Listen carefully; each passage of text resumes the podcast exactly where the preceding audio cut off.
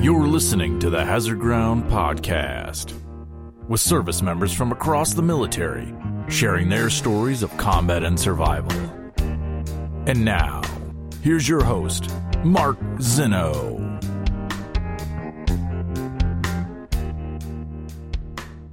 Welcome into the Hazard Ground Podcast. As always, we appreciate you joining us each and every week. Before we get to this week's guest, who is a guest who wrote into us on our website and offered up to tell his story, which again is always amazing. I certainly appreciate you guys reaching out to us on hazardground.com and being willing to share your story. And it's a pretty amazing one at that, all detailed in a book. We'll get to that coming up in a moment. Please don't forget about our promotion with Amazon. Uh, I certainly appreciate everybody uh, chipping in and helping out, but this is an easy way for you to donate to veterans charities all across America just from the comfort of your own home. You go to our website, hazardground.com, you click on the Amazon button at the bottom of the homepage.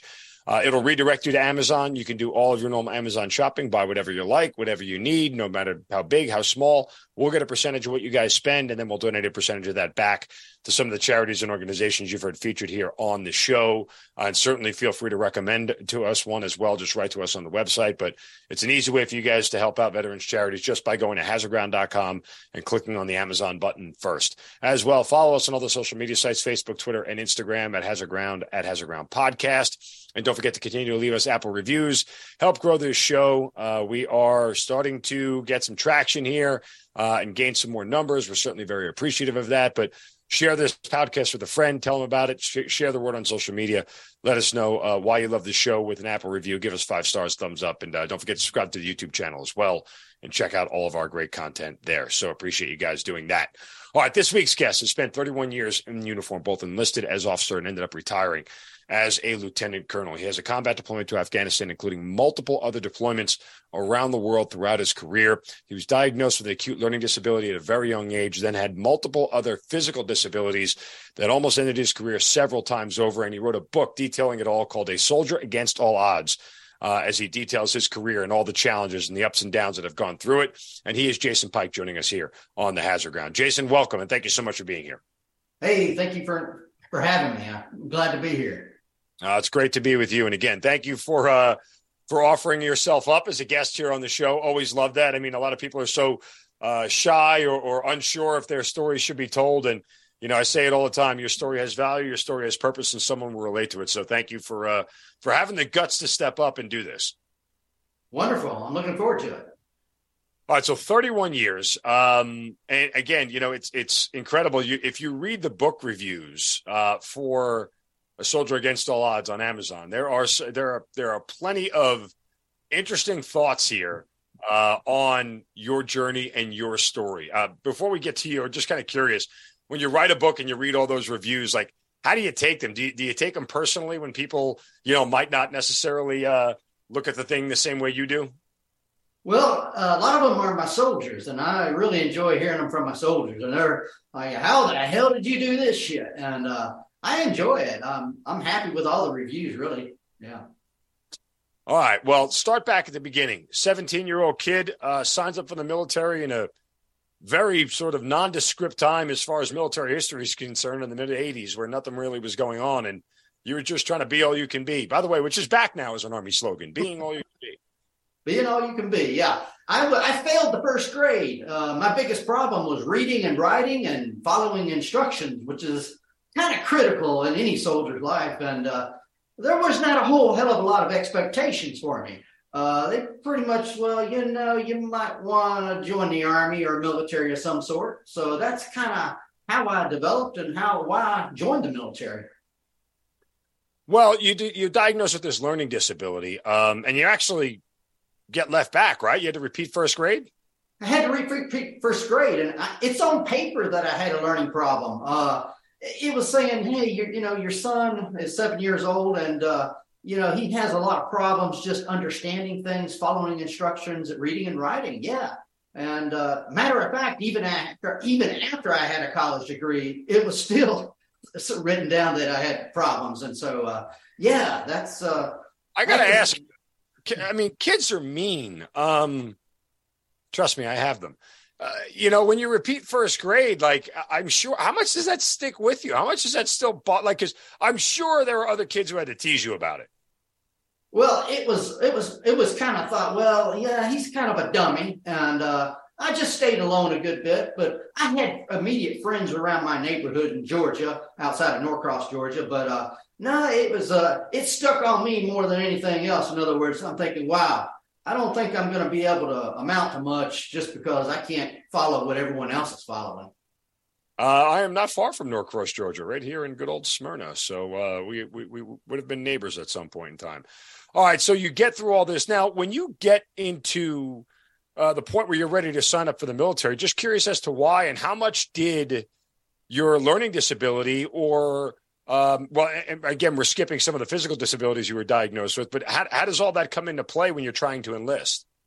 Well, uh, when I enlisted at the age of 17, I was already a, I was a junior in high school. I lied to the army that I had no problems physically. It was back before the internet. I said, I, no matter how I got in, I was going to get in. And, and so I didn't have a college degree when I went into the National Guard. So the National Guard is considered less than best. You didn't have to have a, a, high school diploma. And I don't know how in the hell I passed the ASVAB test. That's one thing that's a mystery for me. But hell, I got in, I got in the National Guard, and they were looked at as the nasty girls or the no-goes. And so we were a bunch of yahoos out of South Carolina that were, uh, you know, wanting to be soldiers.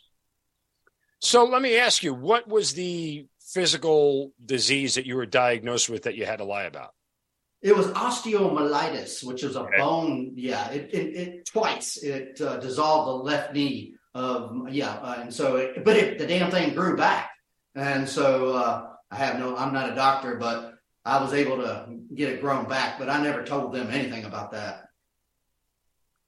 I mean, how much pain were you in though? Like, did it hurt oh, on a daily? Yeah.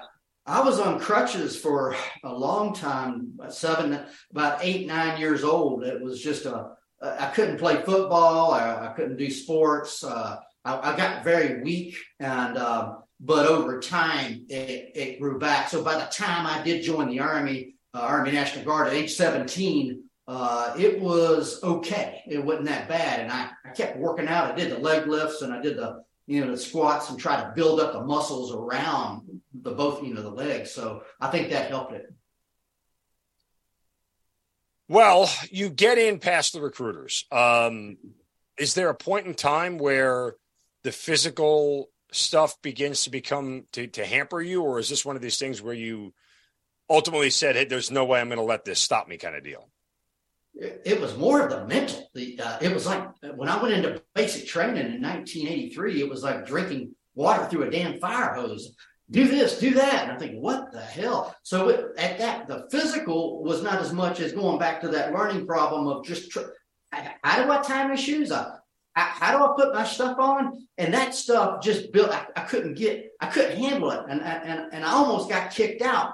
They sent me. This is a it was a, they sent me to a criminal correctional facility at Fort Sill, Oklahoma, because I wasn't getting my shit together, and I didn't. And uh, what they did, it was kind of like one of those scared straight programs. You go into a facility, and they it was day one all over again, and all kinds of shit. So I, I came out of there all beaten up and bloodied up as a scared straight program, and uh, that improved me a little bit. But my drill sergeant wanted to kick me out of the army, but he didn't because I I just kept on going. Wow. Um, when you graduate basic training, do you feel like you know, okay, I, I've I've done the hardest part of this whole thing now? Yes. When I graduated, I was oh my god, I was like, I can't believe I even did it. And a lot of soldiers around me, they, when you see those reviews, it was like uh, they couldn't believe I even made it. And uh, and even and so yeah, I was very happy. I, I couldn't talk about what I just talked about about going to that facility and getting all bloody and you know day one all over again. I, I couldn't I couldn't talk about that criminal correction facility story for many many years because it was sort of like it changed me. It didn't improve my disability. I still had my learning problems and in following instructions, but it definitely uh, told me that there's certain things I, I can do about anything I want to if I set my mind to it. Now, going back to that physical problem, I don't know. I worked on those legs and I worked on my body good enough, and that was not bothering me at the time. And it started building up over, yeah. You know, um, when you're going through all this, is there ever a point where you think this isn't worth it? That that maybe you you, sh- you, you had made a mistake, or that all that all that you're about to endure and all that you're going through isn't necessarily going to net a result that you think it is?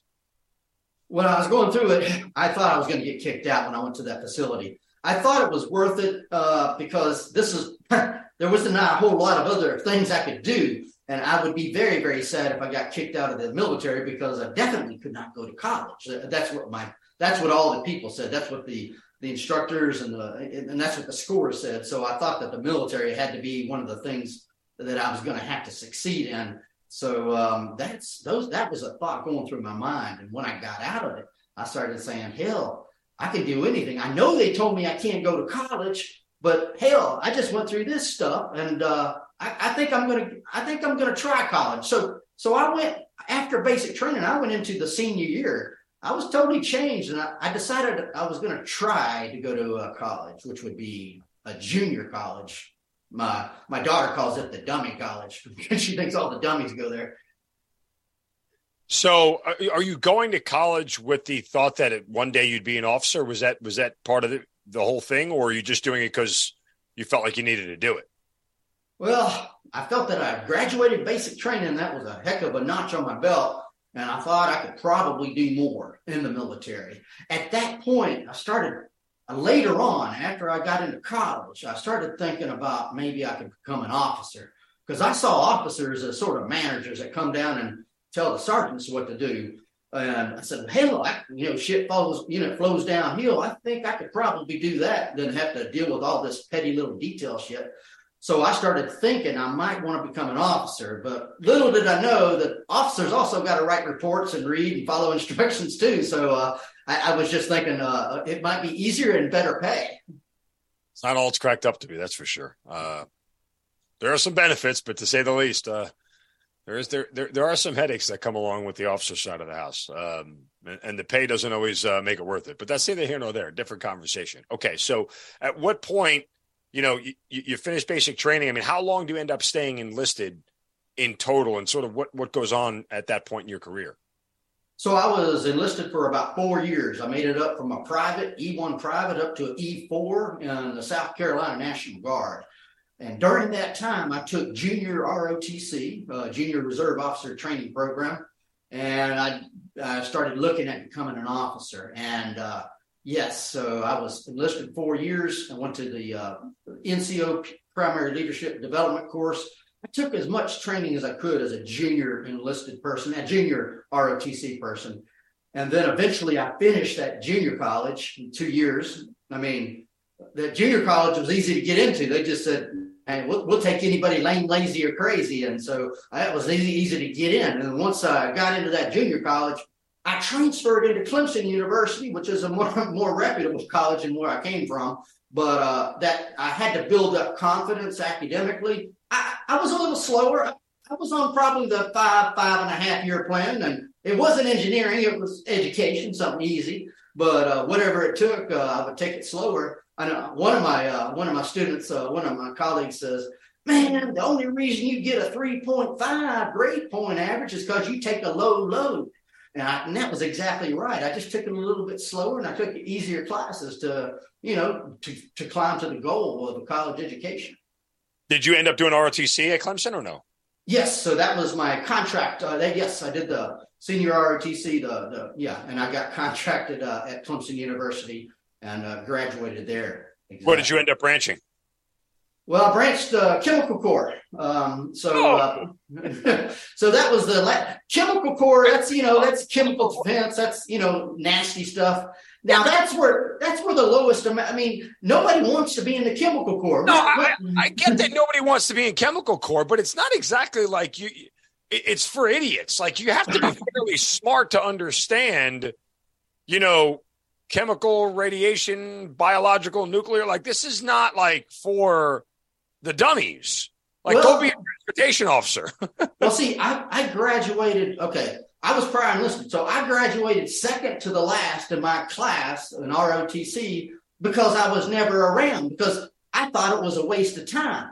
But I was always around to pick up that paycheck, you know, every month. But to me, I thought it was a waste. Left, right, left, uh, map reading and stuff like that. Now, I think I got, I, really, I think I got branched chemical corps because no one else wants it. And I think I put up, you have a list of, uh, you want this, this, this, or this. Yep. Yep. And, uh, and, uh, and so they, top six branches.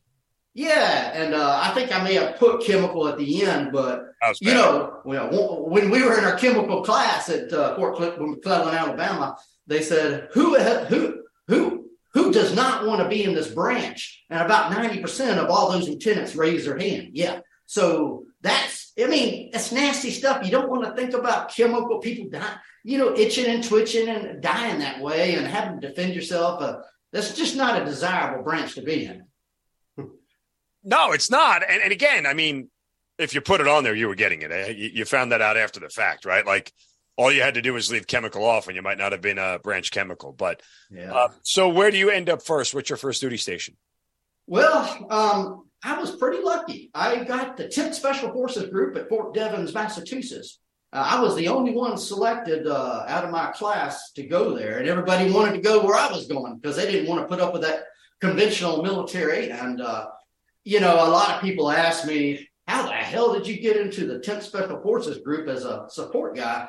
Uh, I, I don't know. Maybe I was prior enlisted. Maybe I had my airborne. I did my airborne at ROTC. Uh, but a lot of lieutenants get their airborne patches in ROTC. So could have been a little bit of luck, maybe a little bit older. Uh, yeah, I had served in the National Guard, and I think special operations, they like a little bit more mature folks. But uh, I was happy to get in there.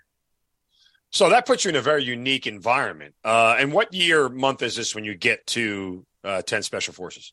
Uh, it would be February of 93. And okay. so I'd already served like from 82 to 93 in either right. some capacity, yeah, of the Guard or ROTC, stuff like that. So this is when you finally get on active duty, just so we're clear, right? Exactly. So I did a lot of years reserve and uh, ROTC. And then this is when I finally got my first station with Special Forces uh, as a support guy. Yeah, exactly. By the way, at no point in time over the course of between when you first enlist to active duty does the mental debilitations or the physical limitations uh, uh is it ever brought to the forefront by anybody? But like hey uh, jason you might need to you know think about a different line of work kind of deal. Like are you managing you're managing to keep this under wraps the whole time? Uh, yeah I, I, didn't say anything. I was not I, I, I tried to hide it as best as i could. Um, but people picked up on it a little bit. Uh, everyone uh, they, they, could tell I was a little bit slower, uh, and so yeah, so I I, I stayed quiet. Um, I think some of my brothers and sisters says, you know, he, he didn't start saying a damn word until he was probably over the age of thirty because my well, you know, so I had to my confidence was lower. Um, yes, right. I you know during my twenties I had problems with law enforcement and all kinds of crazy stuff that happened. So, but uh, I, I finally I got over it, and so uh, but yeah, I was happy. It was sort of like a brand new start. Yeah, I'm stepping out of the National Guard. I'm going on to special forces, right? So uh, it was a unique culture, and I enjoyed it very much. Um, how much do you find out, like after the fact, that where you ended up was so unconventional, and you were going to be doing things that you probably never thought you were doing when that young kid enlisted back in 1983? Well, I'm going to tell you, uh, Special Forces was probably the best cultural fit for me. Yeah. They seem to they seem to accept everybody and all their differences in a well, way. They accept, you, they accept you if you can do the job. Well, That's, yeah, oh, yeah, and I, I, I, I, was more of a at the battalion staff support level. I did jump with them, and, and you know, I did go on exercises with them and things like that. But uh, I remember one one master sergeant. He was like a Rambo dude, like you know, big guy with all the tabs and shit. And he says, "Look at this dumbass lieutenant we got in our staff. He he he's got a master's degree. That means anybody can get a damn master's degree if he can get one." And but you know what? I, I put up with that stuff, and I just kept quiet about it. I never wanted to complain about I mean, that I was a slow person uh, academically and that it was verified. A lot of people say they got ADHD and they say that stuff, but I had on paper from from Emory University, a reading center uh, from 1972, that I had that I was pretty much there's not much expectation there, you know. Yeah. Um. So, is this where you get your first taste of overseas life? Yeah, well, I had a little bit, just two, just a, just a two week uh, National Guard weekend warrior event in Italy, but with special forces, we went to Canada on a, some cold weather uh, operations, yep. and we went to Montana. We jumped into Fort Harrison, Montana, did some things there, did some water jumps around Fort Devens. Uh, and so uh, it was a, just an exciting, great group of people. You know, when they get outside and they go for physical fitness, they'll be hanging out with their dogs and drinking coffee and scratching their balls. It's a, it was a totally unconventional, and I, I really enjoyed it. Uh, it was a just a great group of guys. Yeah, I mean, again, it's uh, uh, it's a, an incredible environment. I was very fortunate to spend part of my career there as well, and it was it was by far and away the highlight of it. Um, so we are now, uh, you know, in the late '90s. Um, wh- what is going on from your career standpoint? I mean, obviously, nothing's going on in the world that you need to worry about until 9/11. But you know, I I, I want to try to encapsulate some of the time and and and what you had went through, uh, because I, I, know there was at one point in your career um, you ended up getting investigated, correct? Now that's later part of my career. I thought, we, okay, yeah, we can go, we'll get there. Yeah, and so that's in the later part of my career. Um, uh, what I did is uh, when I was in special forces, I didn't want to go back into the, conven- uh, the conventional chemical. So I knew I was going to get rotated out of special forces. I did something they told me I couldn't do. That's another thing you say. Be careful what they tell you you can't do because they said you can't branch transfer, but I did. I did a branch transfer from the chemical corps to the medical service corps, and I became like a public health officer. And it goes on from there. Yes. And, uh, when do you make that change again? right out of special forces. I, I went probably in 94, 1994. Yeah. And this was this was done why? What was the biggest reason for doing this? Just because you well, didn't want to go back to the conventional? I don't want to go back to the conventional uh, chemical type. That's one thing. I knew I was going to eventually get rotated, and I wanted. To, and I, I decided to make a career in the military when I was in special forces. So I said, well, I got to have a more specialized area. I don't want to put up with the conventional. I wanted something like medical. I remember asking for medical when I was in ROTC, and they say, no, you can't do that. You got to have a doctor's degree. Well, that's not right. There's a lot of different specialties in the Army Medical Department, dietitians, uh, public health, preventive medicine. It goes on and on that you don't have to have a doctor's degree. So I got into a unique specialty of uh, public health in the Army Medical Service Corps. And where does that take you from outside of uh, 10 Special Forces? I go straight to Korea. I become an executive officer of a medical attachment in uh, Daegu, South Korea. Uh, fun assignment or no? It was fun assignment. Uh, again, uh, this is the, one of the first times I've had women. You know, uh, in, in, the in the in the now it's 1994, 95 ish, and uh, there's females in the in the med- a lot more females there, and uh, so yeah, it was a it was a it was overseas. I enjoyed the uh, Korean there's culture. Always mixed, there's always mixed reviews on Korea. I enjoyed the food. I enjoyed the women, and uh, I and uh, now I'm I'm starting to get prepared to get that number one badge of the medical service corps. It's called the Expert Field Medical Badge. That's a hard ass badge to get, and uh, I, I, tried out for that one and failed. I failed up on the DMZ. Uh, uh, you know, I mean, there's a whole, there's a big story of me uh, falling into shit and almost drowning in shit. If you want to go there. yeah. Um, it's too many. There's too, there's too many stories. Yeah, to say the least. Um, so when you finish this tour in Korea, where are you heading next?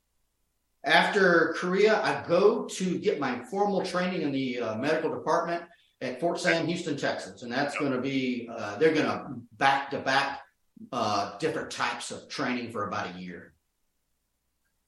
And, and, this is all in the public health realm. Do you know what like your your I mean, is this also a move you're thinking about? Hey, when I get out, I'll have this on the outside kind of deal as as a skill that might be more reputable. Or I mean, it seems like you're going to go through a lot just to avoid the conventional forces.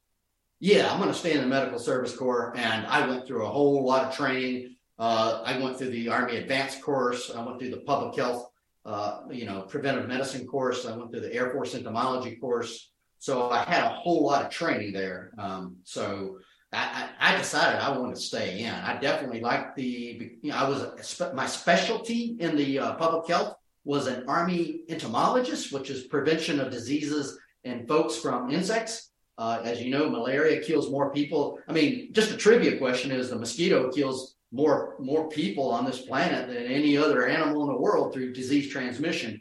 Uh, so I went into a unique specialty. It's under the public health. It's a preventive medicine uh, officer. Yeah. I'll keep that in mind when summer rolls around and I'm getting eaten alive by mosquitoes. Uh, good thing to remember. Yeah. Um, that said, so uh, where are you leading up to? Uh, where are you in 9 11? I mean, you're still in school at that point in time then?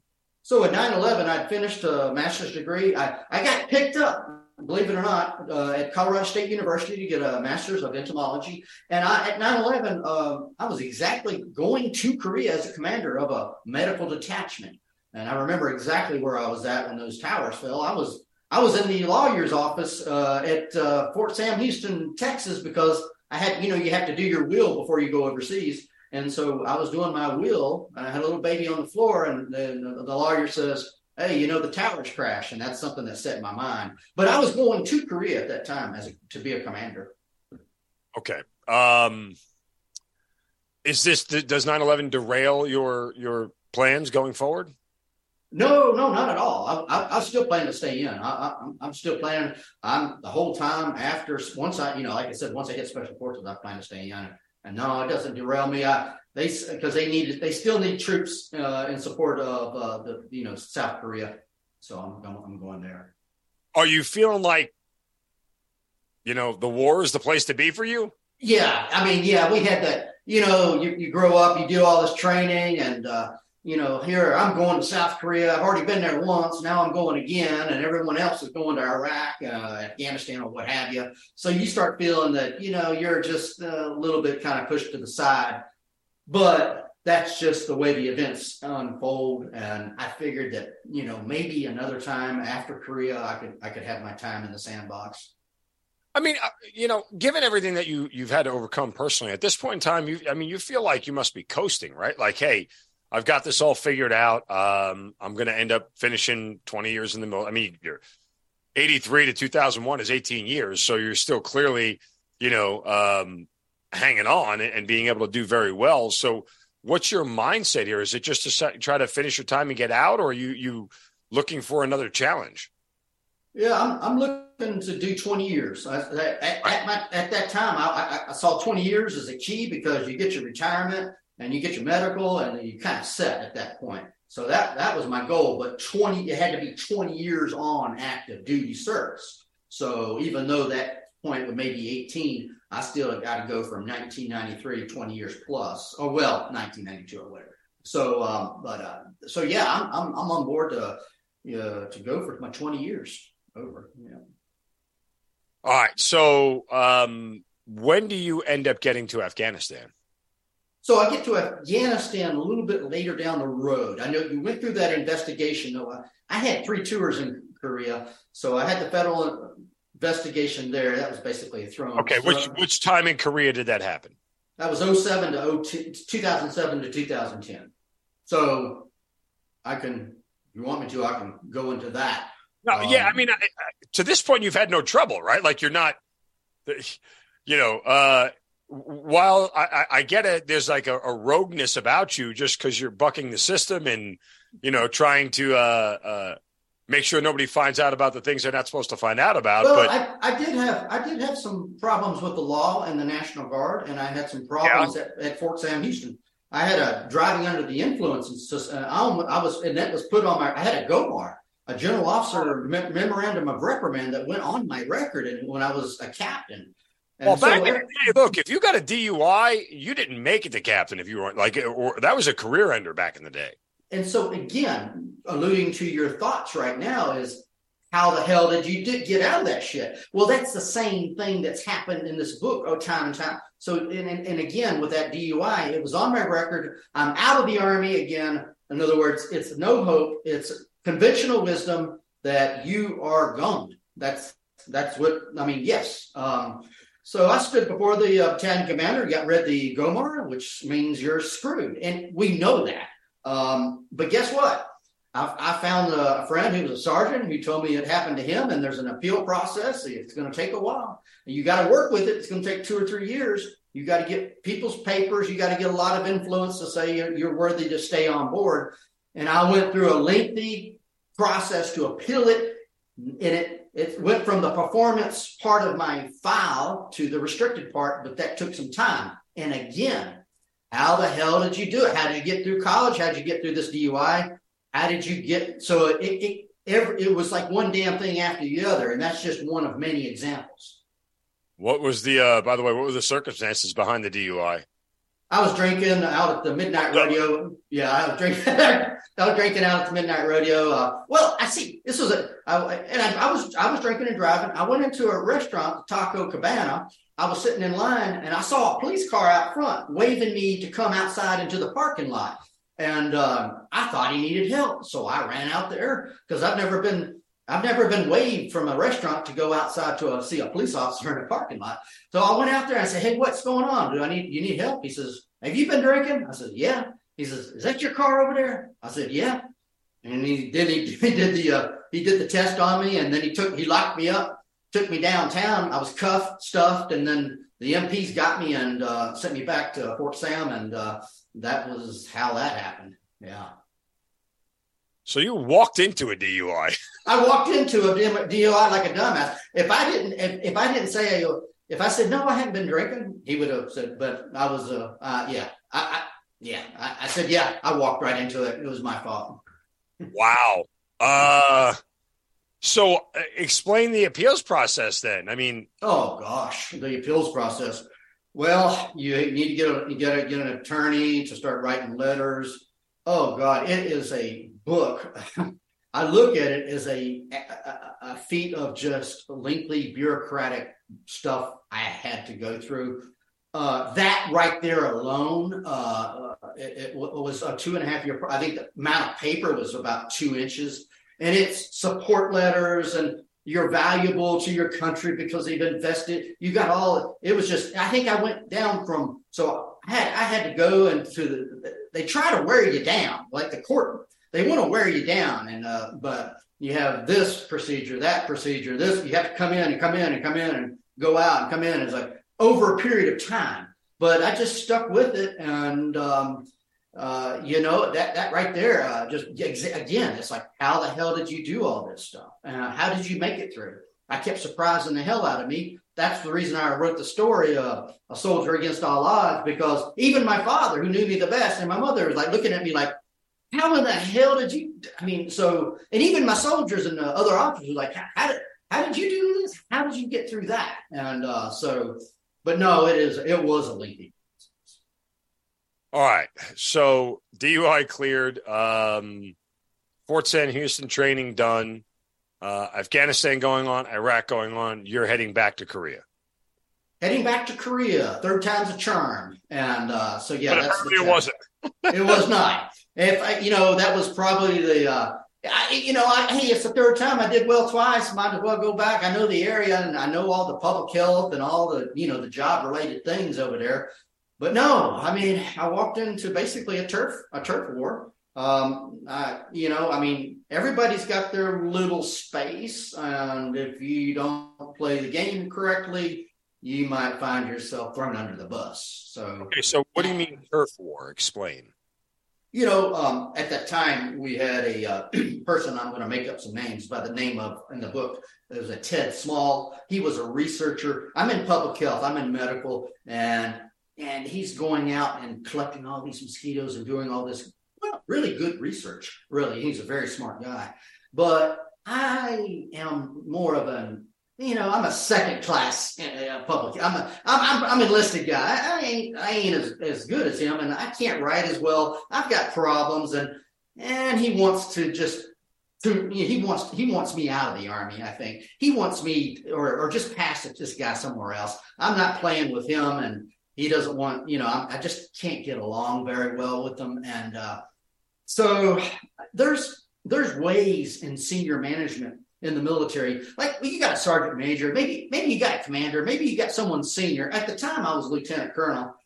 How you, if you don't like someone and you have a particular niche, how do you get rid of them? In other words, how, how, what's a way? You can't fire them. They're, they're pretty much locked in, right? I mean, unless, I mean, they can get a bad evaluation, but what you can do is you can stir up rumors and uh, try to get them out or to try to get the command attention in my case, they leaked something hazy to something called uh, subversion and espionage. In other words, they thought it's SAEDA, subversion and espionage, uh, you know, that I was doing something selling secrets to, to, to people overseas, which was total bullshit. There was a hotline, a SAEDA hotline.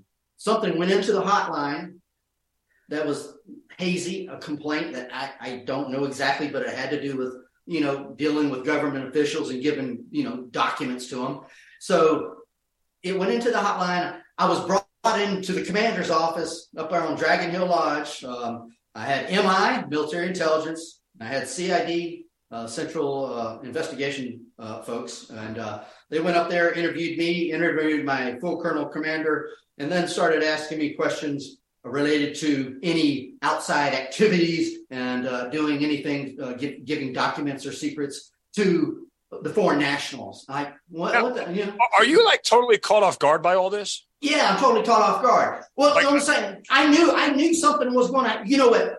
What, what I'm saying is I knew like when I walked into the office and that first time, third third time in, I could tell. You know, you have an animal instinct that you know. It, it, it, I can't put my hand on it, but I know something's going to happen. You ever had like a you know something bad might happen, but but you don't know what it is. It's right. I had that feeling, and so when I was called in, you know, he pissed me off. His, his damn name was, but they're just doing their jobs. Like, where, where, where, do you do you want a defense attorney? You're brought. We might have you charged with something. Do you need? You, would you like to have a defense attorney? I said, hell yeah, I want a defense attorney. This shit's all bullshit. You know, this is a bunch. Of, you can check my damn record. But what they were doing, I was totally emotional at the time. wasn't thinking. I, you know, I, I've been trained to go to war, and I've been trained to shoot a weapon. Hell, I've never been trained to get to go to through a freaking investigation. So, uh, so he says, you know when he was, you know, he talked to us, the CID guy, the criminal, and he says, man, I think he thought it was bullshit because when he walked out the door, he says, he put his hand on my shoulder and he says, try not to let this bother. I said, "Wait, try not to let this bother me. Fuck, yeah, fuck you, motherfucker. It pissed me off. And so I had to go to the criminal, uh, I had to go to get a defense attorney and I talked to him and I, he talks with it and he says, you sure you ain't doing nothing? I ain't doing nothing. I says, well, he says, guess what? If you ain't doing nothing, they ain't got nothing on you. So what they're going to be doing is going to be following you around and checking you out to see what they can get on you because that's their job. And, and that's what they did. They just, you know, they would try, there'd be crazy phone calls and people following me around with boom cameras when I was off post. And um, there was just, it was considered just check, trying to check on me and trying to monitor my activities and things of that nature, which nothing, nothing ever came to it, but it kind of drove me like really, really had a lot of anxiety. And I, I, felt bad. I, I, thought I was going to get kicked out again. Maybe this is my third time I'm going to get almost get kicked out of the army with it.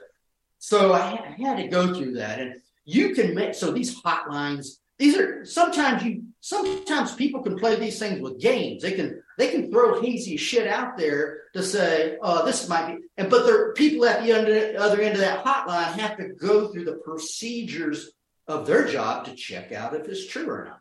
And that's what they did. And there was nothing there, but it drove me. It, it, it really, it really was a hard time, very hard time in my. So did you end up finding out what the, you know, bottom line of the investigation was? Like, did you get any more clarity on it? That's what I'm thinking. See, that's what I was pissed off about. It's like, okay, after I leave Korea, no one says anything, nothing ever happens. But see, no one ever says, "Hey, hey, I'm sorry, man. We, it was a false investigation," or, or, the, or the attorney doesn't come to me and say, "Hey, you know, there's nothing there," or whatever. It just it just goes away. It's just one of those. It was no one says anything, and so you once you when I left, it was just nothing there. I mean, I, I, my name my name as a lieutenant colonel was mud. it was mud because you know, even though it's supposed to be secret, they sort of that people kind of know uh, there, there's things that hit the top and, and, so when i come out of korea i, I go to America, and then i'm eventually going to afghanistan but i was my name was mud at that time and the only time i got redeemed like a jesus christ was when i came back from afghanistan and like, whoa, what the hell happened in Korea? Why, how can I be Jesus Christ now in a piece of shit before? Y'all tell me that. And so I was pissed off because they're going to think, oh, you can get any assignment you want to after you know after uh, after Afghanistan. But I'm still thinking about Korea. That thing that place fun fucked me up. And so you're you're you think now I'm okay, I got a bronze star Afghanistan. No, no. It's like I keep looking back at when you tried to push me down, when you tried to hose me, and then but see, I don't know that the, the, these things.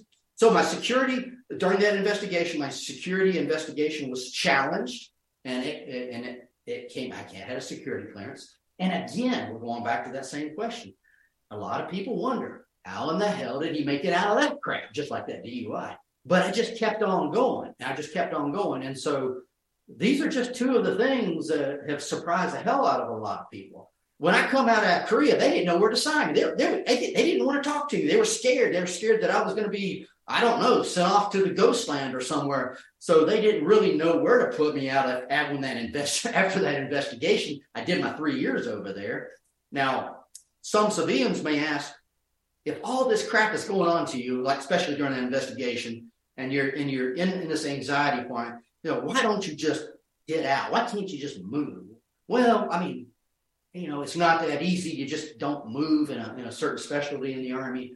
And also, just you know, I want to make my twenty. I just don't want to quit.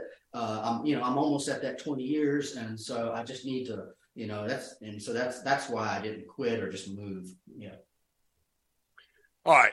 Uh, so when you're told you're going to Afghanistan, um, are you sort of even like to a certain extent elated, like, hey, I'm getting away from all the BS and I'm going to go down range and I, I, you know, there's a chance for me to kind of start fresh kind of deal. Is like, is that your mindset going into it? That's my mindset going into it. I said, this is my chance. That's, this is my chance to possibly get redeemed. Also, I've never been into, I've been to other operations. I've been into hazardous duty areas like El Salvador, but I've never been into the true combat zone. So I was saying, yeah, this is my time and, uh, I'm going to be a commander of troops, which, you know, I'm good at commanding. Now, you don't tell me to change a tire because I'll, I'll, I'll, break the tire, but I'm good at commanding troops. So I said, this is going to be my zone. I'm going to go in here. We're going to do well. And it's also, and I did think this might be a time to get redeemed. So um, that's that's that's where I went to, and, and that's exactly what happened. So where in Afghanistan do you end up? Shindand Air Base. I was there for the most part. Shindand. It's on the west northwest not far from Iran or Turkmenistan. I was in charge of about 18 camps of just base camp sanitation out in that region, Command West. All right, and your your mission there is what? Our mission there is base, base camp sanitation. We would go from helicopter, uh, we would go from base to base on in helicopters, and we would do, do inspections, water, food, trash, all that stuff that causes a funk in soldiers. We go out there, put things in order, uh, maybe enforce things and get the san- you know porta potties all that stuff all that stuff that gets uh, soldiers sick and into the uh, clinic we go out there and uh, enforce all those sanitation standards. And what year is this that you get there? So i get there in 2011 and i get out in 2012 so that would be about about one year. Yeah about one year. We trained up a whole lot at uh, fort mccoy and then also did a whole lot of training at Fort Lewis, Washington. And so we did two different iterations of training before we went there. We had to get validated in our competency, not just yeah. as soldiers, yeah, but also just to, uh, you know, as in our competency, in our public health competency areas, yeah. yeah. So, I mean, anything of significance happened there? Like, you know, you're not getting investigated again, are you? Um, any, uh, no, okay. You know, you got the regular incoming rounds and things like that. And uh, sure. I saw a Humvee, IED uh, blew up a, a Humvee. Um, we had to go to Kandahar for a little bit, a little while. You have the damn poop pond. It smells like bad, and it's really bad down there. But um, I got uh, no, I, I, got one of my executive officer. Uh, he charged me with being a, a, a, racist and crap. He went to the IG. I said I'm no damn racist, and uh, that thing went away real fast. But no, I think overall, we did very, very well in uh, Afghanistan. Um, I, got, I gave my first sergeant the Bronze Star. I got the Bronze Star, and we did very, very well. And matter of fact, Afghanistan was my best performance, uh, probably in the history of the Army, uh, when when it, when it comes to uh, you know doing that mission. Yeah. Oh, so I don't know. I guess I was driven. So I come back from Afghanistan. Now I got to get redeemed. So I was trained. I was a trained, and my dad died. My dad, my dad, and so this book, uh, Soldier Against All Odds, is also dedicated to my father because he was one, and I go and he, he was the one who taught me about you know, you can be a dumbass and you can get you can get in trouble with the law, but never quit on anything. That was his fundamental life lesson. Just you just don't quit because uh, because he was he, he was really poor when he grew up. Uh, they would call him white trash. But no, uh, so so you uh, what was the question? Uh, you got me off track. no, it was it was just um you know about what what had happened uh, over there and and oh, why. Oh, okay. Oh uh, yeah. So I was I, my dad. So so between so the downest, the deepest, darkest time of my life was after that investigation. I'm coming back home, but my dad's dying and I'm going to war at the same time. So you had a one punch. That was a punch. That was uh, that was the investigation. My dad died right. You know, uh, coming back, and I see him die. And then at that time, my dad's dying.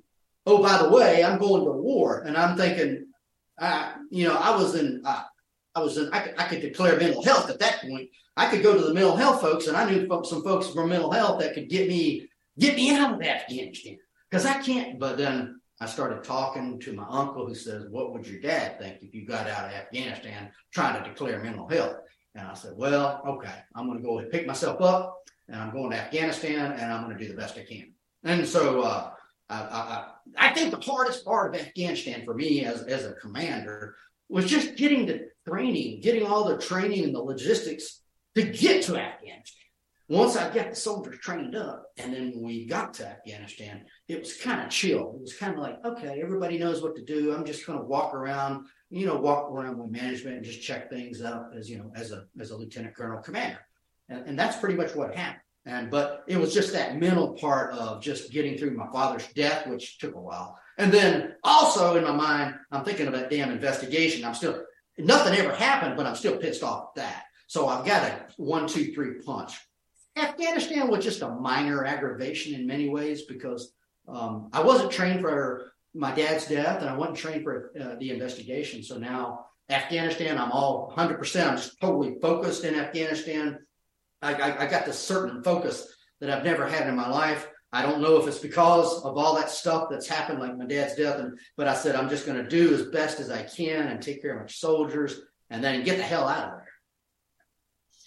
So you do get out of there uh, unscathed. I assume nothing you know bad happens, and and uh, it ends up being a, a, relatively successful but uneventful deployment. So when you get home, are you thinking that like, hey, I'm done now? I'm, I'm going to get out. Oh yeah, I, I, I, was done. I, I, I was done. after Afghanistan. I was done, but they started saying, "Hey, man, you did a really good job." You and then they said, "Hey, you want to, what's what assignment do you want next?" And I said, "I don't know. I, I want to get out. Maybe uh, what we took a family boat at that time because they offered me a sweet assignment in Germany where you can just hang out and an easy job and drink beer and visit Normandy and go visit countries. And so I said, well, what do y'all want to do? It's like, this is an easy job and I'm burned out. And uh, they said, let's go to Germany. And I said, uh, I kind of, I was still burned. I said, all right, I'll go over there, drink some beer, hang out.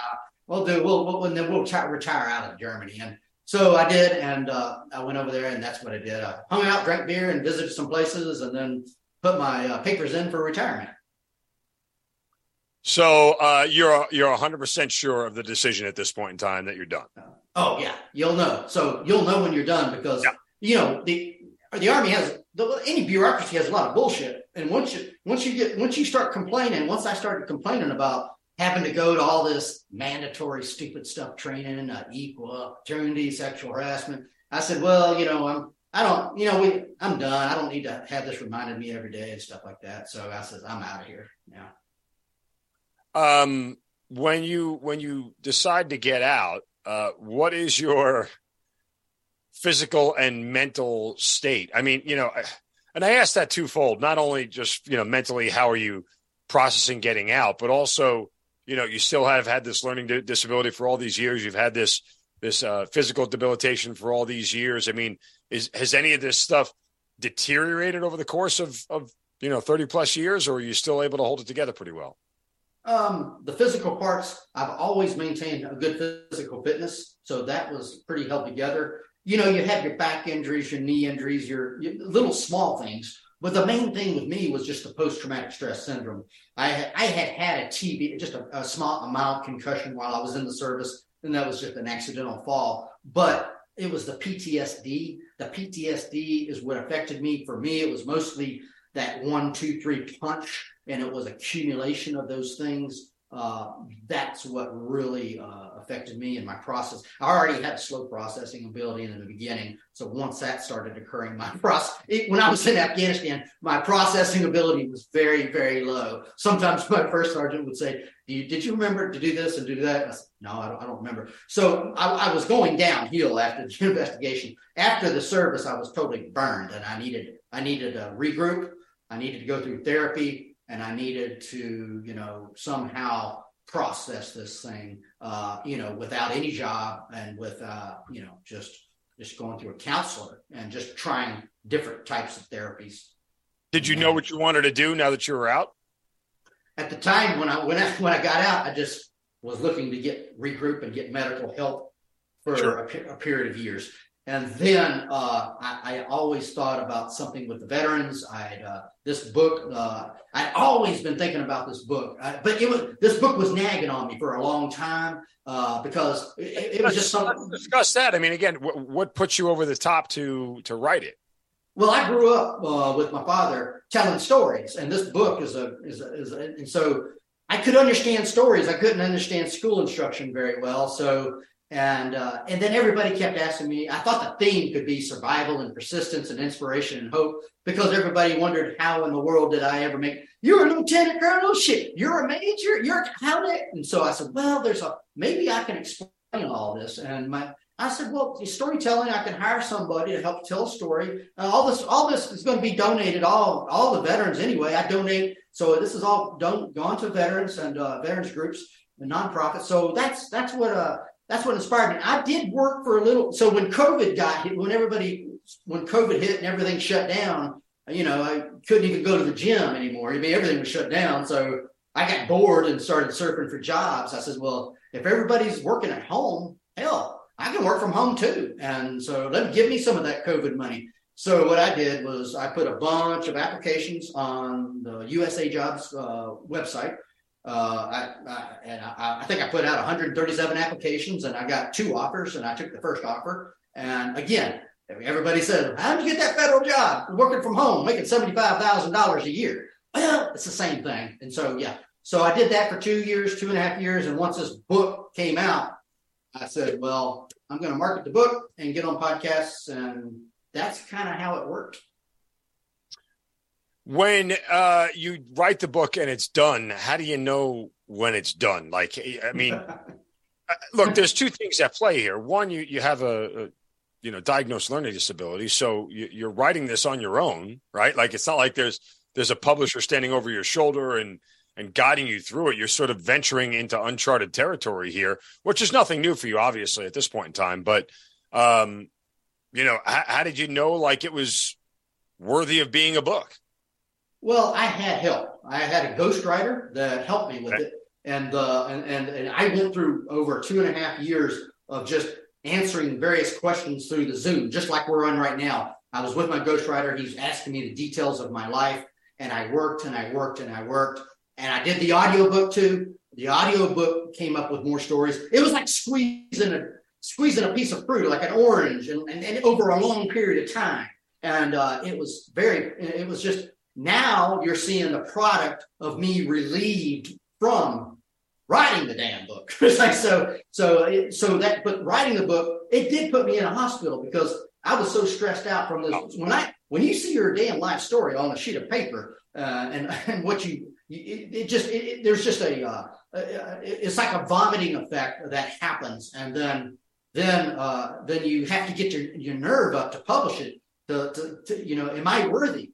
I can go to the library. A lot, a lot of good stories, a lot of good memoirs out there, but I had to go through like, well, who, what are they going to think about me? Uh, am I going to destroy my friendships or relationships with this book? Because you have to, you have to give it all. You have to, oh, you have to be vulnerable, and that was very difficult. And so I had to get through all that stuff.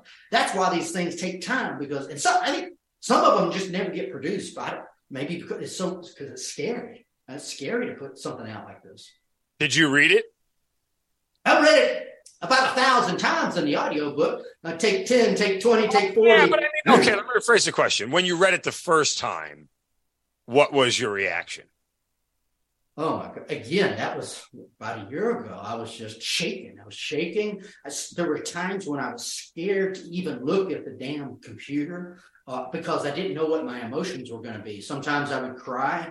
Sometimes I just had to take a week off because I did. I, you had to. It was a process. All the emotions, fear, not laughter, a ton of laughter, uh, just anxiety. Uh, uh, so I looked at the book as like it was some sort of a damn monster. I mean, you're going to look at it, but I just thought, oh my god, uh, I can't believe uh, I can't believe uh, this happened. And so yeah, it was it was a hell of an experience. There's no doubt about that. You know, sometimes when um, when we sort of has have our resume read back to us, you know, and in, in book form, you start to read back all the things that you had to overcome and all the things that you went through to get to a point where you could serve 31 years. Are you surprised that you were able to do it all? Yes, I'm very surprised. And everybody says, everybody, uh, friends, family member, uh, my, my dad's best saying, he says it all the time is, son, you surprised the hell out of me. And and again, it's that was a it, yes, and it, it, you can look at those. Also, there's reviews, and you'll see some people saying he surprised the hell out of me. My my first leader in the National Guard laughed and laughed. He was drinking a beer in his hand. He laughed. I told him I was going to go to college, and he almost fell over laughing. And so, but you know, but it was my fundamental philosophy. Really goes. I'm not a Navy SEAL or anything like that, but it's still it's still that same old thing we hear about is just don't quit. So some I compensated in ways that I, which I, I, detail out in the book. I I became creative. I, I compensated. Sometimes you meet someone that doesn't have a left hand and you never knew it because he gets around so well. Some people look at me and say, "Well, I didn't think you were a dumbass," but most of them do. But sometimes you can develop ways around things and uh, be creative in how you accomplish the mission I, I wasn't necessarily a rules and regulation guy. Matter of fact, it scares the hell out of me if someone says, in accordance with AR regulation, if someone says that, you, that, that, I can't stand it. It drives me crazy because I don't think that way. I think in a, I, I can't think that way. So, uh, and I know that everybody says we got regulations and regulations. Well, I don't know. I, I, hell, I can't even read the damn things. I, I sure don't think that way. And so, uh, but no, that's kind of the way that goes, and the way I worked around things. Um, in that same vein, you know, one of the reviews, remember I asked you earlier about the reviews. One of the reviews uh, is from a person who claims to have served under you as an E4 when you were a first lieutenant in Korea. I want to out loud. George do. yeah, read this out loud for the audience here. Quote, any conversation with him is a direct stream of thought straight from his brain to his mouth, unfiltered. He is unencumbered by the typical reservations of a more prudent person in the expression of his gastrointestinal distress. Even in the 90s, when we served together, this type of behavior became inappropriate, especially from an officer. I honestly did not think that Lieutenant Pike would survive the military after we went our separate ways. He was a relic from another age with a learning disability and the polish and tact of a bag of rusty hammers. some way he survived. Not only that, he thrived. Close quote. Uh, there's some uplifting words in there and then not so uplifting words on there, kind of just to encapsulate those range of emotions that you just heard. Yes, exactly. Uh, I've got a chapter called scratching, farting, and belching. So this is meant for the you know common grunt soldier or someone who wants some entertainment. But it's true. It's it's, it's the truth, and, and what he said is total truth. Yeah. Uh, I, I, don't know if I'd like to be described as having the tact of a bag of rusty hammers, but I certainly understand uh, the at least the, the idea of it. Uh, what have you learned most from the military? Well, it seems that uh, I've learned everything can be possible if you look at it a little differently in accordance with how you think. Uh, you, uh, don't uh, get too. You, we're always going to get depressed and uh, get down, but somehow you got to get back up. And I think that uh, personal relationships, just like with that guy who told me I was a bag of rusty nails, these are the folks to your left and right. They're going to get you through things, and uh, whether it be just camaraderie or a mission accomplishment. I was always good with troops, um, maybe that way, but uh, I was. Uh, they all looked up to me, and they all respected me, and uh, I was better as a commander than I was as a staff officer. But that's kind of the you know, thoughts I've got. Know. Yeah, I mean, you know, again, I I want to rephrase the question a little bit. I mean, look, look, you've learned so much from yourself about how to overcome and not put the word can't in your vocabulary, right? Like I think that that that's fair. Uh, what did you take away from the military? Was there something that where you were the square peg and the military was the round hole that you looked at and said, okay, I need to be more of the round hole than the square peg in this scenario, like kind of deal? Yeah, if, if there was a way for me to be a little bit more polished, uh, political, I think that would be much easier. I mean, I would have had a, a better opportunities. I would have had a, uh, it wouldn't have been such a jagged scale. Uh, if there was some way that you can just sort of go along to get along sometimes, I think um, that's good. There, there's some, yeah, um, you know, yeah, that's that's my thoughts. Um, if, if, you can try to fit into that round hole and uh, do a little, you know, do that what the organization says, you you might find yourself in less trouble than I was. Right. Yeah, I mean, again, from somebody who uh, of the same ilk has uh, struggled with diplomatic tact over the years uh, in the military. Um, you know, I, I, I counter with I never compromise my integrity for tact.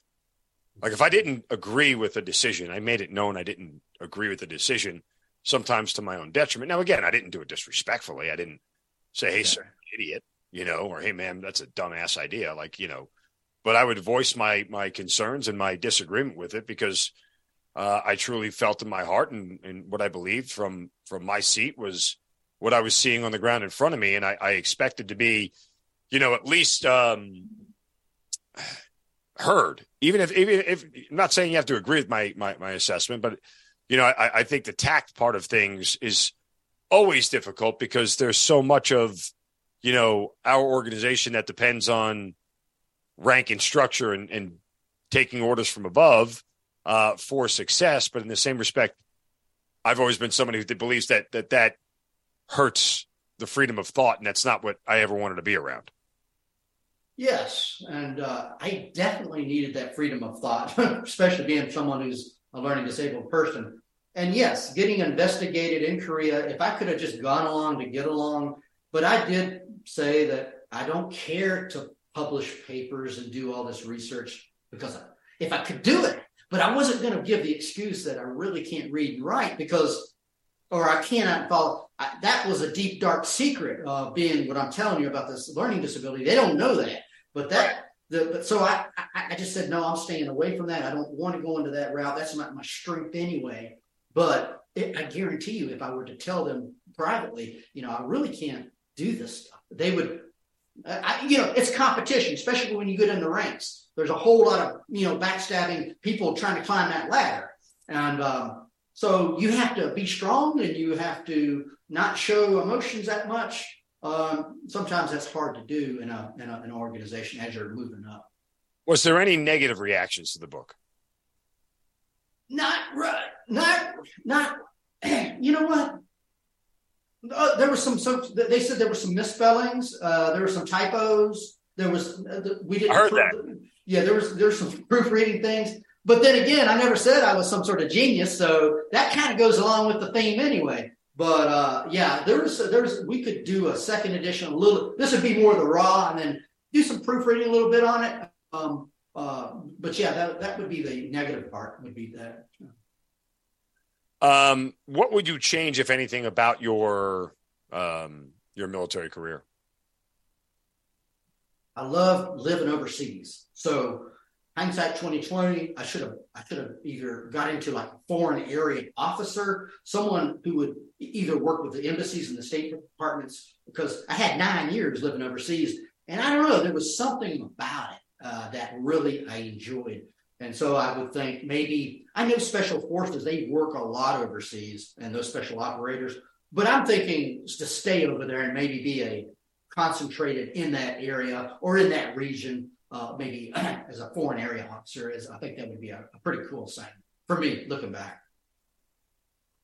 Um, if someone had had if one of your former troops, much like the guy who wrote a a review of your book, but if they, if they had come back and seen what you accomplished in your career, um, do you think that they would be more surprised, or do you think that there would be more of a you know, despite the rough edges, I, I always kind of knew you'd you'd end up, you know, being in for a long time and succeeding.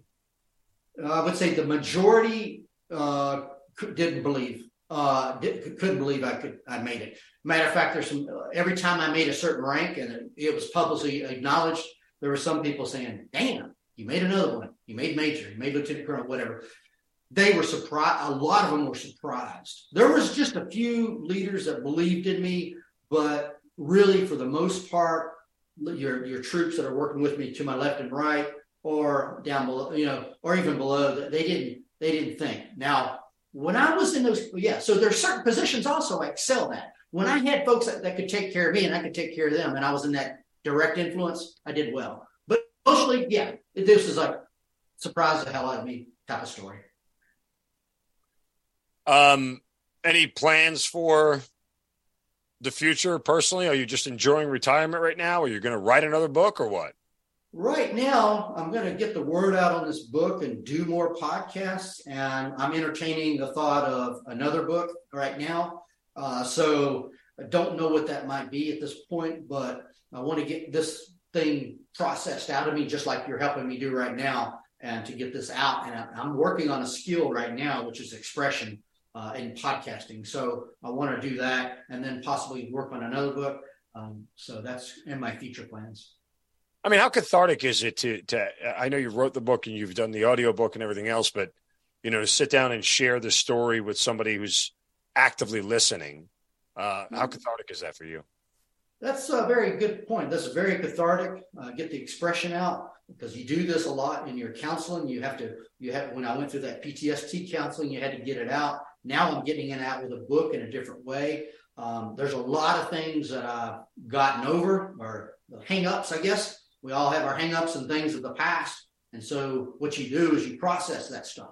And what you could do if you don't write a book, another way you could process it out is you can go for a walk, go for a jog, get on the elliptical, and get those thoughts in your mind and allow it to be processed out physically through images.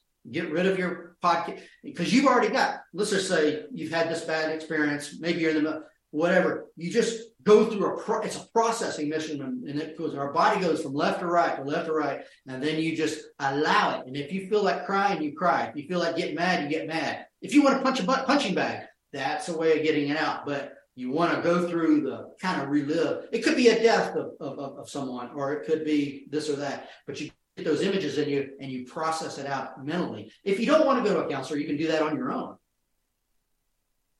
so the book is available everywhere. I mean, obviously on Amazon, where we get the, re- oh, yeah.